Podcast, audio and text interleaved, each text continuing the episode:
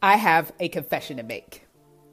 I had the idea to write a book for years before I finally put pen to paper and published the book. So the big question is this How do people like me who battle doubt and insecurity push past their fears and publish a book? Well, that is the question, and this podcast is going to give you the answers. So join me as I bring you behind the scenes interviews and insights so that you can move forward and publish your book with boldness and courage. My name is Coach Tam, and this is Publishing Secrets. Jesus was fully human and fully divine. And as such, he knows what it feels like to be tempted and tried. And here's the good news He also knows what it's like to overcome. Here's even better news the same overcoming power is available to us through Christ.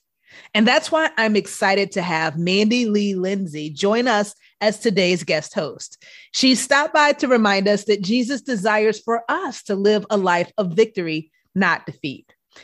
And because, as the Apostle Paul reminds us in Romans 8 and 11, the same spirit who raised Jesus from the dead now lives in us, we have been given the power to overcome. So I want you to get excited because you are not powerless in the face of trials and temptations. You are not alone in your struggle. Jesus has given you everything you need to overcome, including a powerful episode that reminds you to trust in Him and keep believing until you see His power manifest in your life. Mandy, take it away.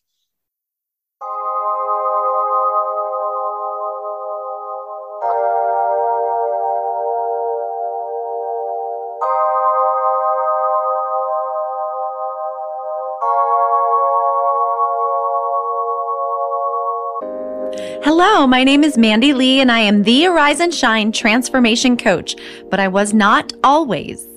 You see, during my childhood years, I suffered so much trauma and I was exploited sexually through pornography as a young girl, which groomed me for the nightmare I ended up living through in my young adult life. At the age of 16, I was trafficked and brutally raped. This changed me on a fundamental level. And then at the age of 19, I ended up in the commercial sex industry where I stayed trapped for 10 years. This kind of trauma changes you deeply, inherently, foundationally, and many times forever. You see, the first attack of the enemy is always on our identity.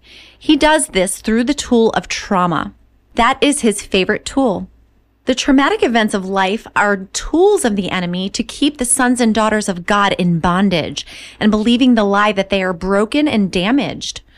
And you know, trauma is not just what happened to you. It is actually passed through the bloodline and is an inherited identity that is a collective compilation of what happened to you and your entire family line since the Garden of Eden. And this is what makes up what I refer to as our false identity through trauma, we actually experience what we call identity disturbance.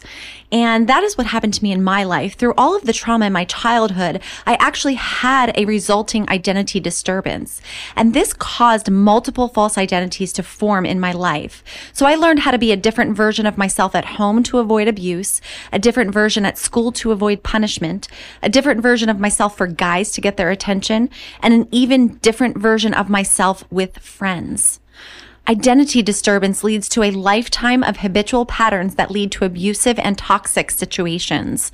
And this is how I ended up being trafficked at 16 and then coerced into the commercial sex industry at age 19. This life led me into a series of traumatic events, an endless cycle of toxic and broken relationships, addiction, and mental illness. So I was actually misdiagnosed bipolar in 2012 and placed on what I call the medication merry-go-round, but it just made me worse. And then in 2013, I met a Christian therapist and she discovered I was not bipolar at all, but that I was suffering from the effects of unresolved trauma. And then she diagnosed me with post traumatic stress disorder or PTSD and an accompanying disorder called dissociative identity disorder, which is actually a form of multiple personality disorder. And we began the long journey of unpacking my traumas one by one through clinical modalities such as EMDR. But I really wasn't getting any better. I was still getting worse. And then in 2017, I had to have life altering surgery. My second marriage imploded and I lost my brother in a horrifically tragic way. This caused my psyche to split and my alter ego took the primary position of control in my life. It was a very dark time in my life. And then in 2018, I fell and injured my neck. It was during this time that God got a hold of me and I began to cry out to him. He orchestrated a healing journey of epic proportions for me that was nothing short of miraculous. And a part of this journey was an inner healing retreat I attended in 2019. It was during the second session, which was called the perfect sacrifice, that God shook the foundations of my soul that allowed the prison doors to shake free. During this session, a video was aired of the Passion of the Christ. And as I watched my Savior beaten and battered, shamed, slandered, slaughtered, my heart broke. The amount of love pouring out of this sacrifice for me hit me like a thousand tons of bricks. I sobbed uncontrollably at the scope of what Jesus did for me, and it truly hit me in the very core of my being. And it was during this time that the single most empowering truth of my entire life was revealed. Jesus endured the most horrendous traumas any human being could ever endure on a mental, emotional, psychological, and physical level during his time on earth. No other human being has ever in the history of mankind suffered anything close to the atrocities that Jesus suffered. Yet he sits on the right hand of God the Father, completely whole, not broken by post traumatic stress disorder. And while his torment would easily target him for such a disorder, he stands free with God the Father. Sin and shame do not plague him, although he bore all the sin and all the pain and shame in his death on the cross for all of humanity.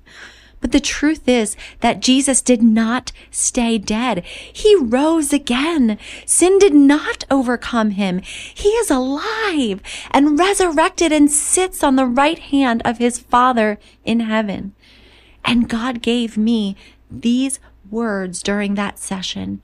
He said, the same power lives in you. The same power. And this is where the game changed. In this single moment, the magnitude of what God gives to all of us as his children became real to me. And I took my life back. And now today I'm an international coach, a sought after retreat and conference speaker and an author. I am releasing my first book called The Same Power, a personal journey of inner healing and deliverance. I now partner with multiple ministries that serve women that are coming out of commercial sexual exploitation. You see, my testimony is a full circle, powerful story of how God can turn even our darkest hours into something for His glory. God is the only one who can take a prostitute and put her in the pulpit. My story showcases how we can all certainly believe in the impossible.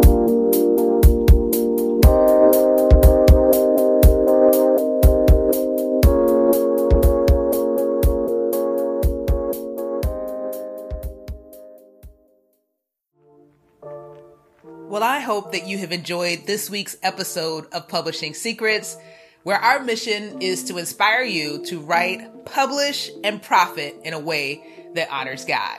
If this episode has been a blessing to you, go ahead and hit that subscribe button, then rate and review. And if you want support in your journey, whether you are a current author or an aspiring author, then join us on Facebook in the Christian Authors Network. Wherever you are in your journey, we have the best next step for you. So join us there and get the support that you need to make the impact that you have been called to make. Until next time, God bless.